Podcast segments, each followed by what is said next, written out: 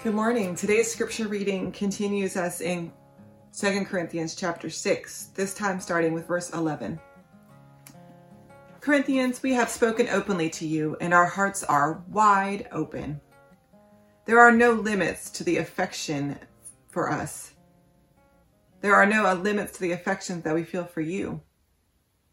But as a fair trade, I'm talking to you like you are children. Open your hearts wide too. Many years ago in youth group, we would start off each week asking the same one of you know series of questions, reflection questions.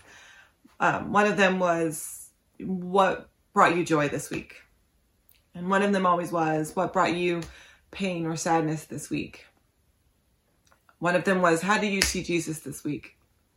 And then one question was, "How did you give or receive God's love this week?" That's such an interesting question. How did we give or receive God's love this week? There were, you know, there are a few obvious answers that always get brought up when you can't think of anything else, but the answers to that question always dazzled me. How, when we're open to giving and receiving love, we experience it in so many more places it's so remarkable the way Paul talks here, saying there are no limits to the affections we feel for you. And that it's such a refreshing idea. Just the willingness to be open with our feelings, to be open and vulnerable and say to someone, This is what I feel. I feel love for you, and my heart is open. It's wide open. It's such an interesting way to live our lives how would we look at the world differently?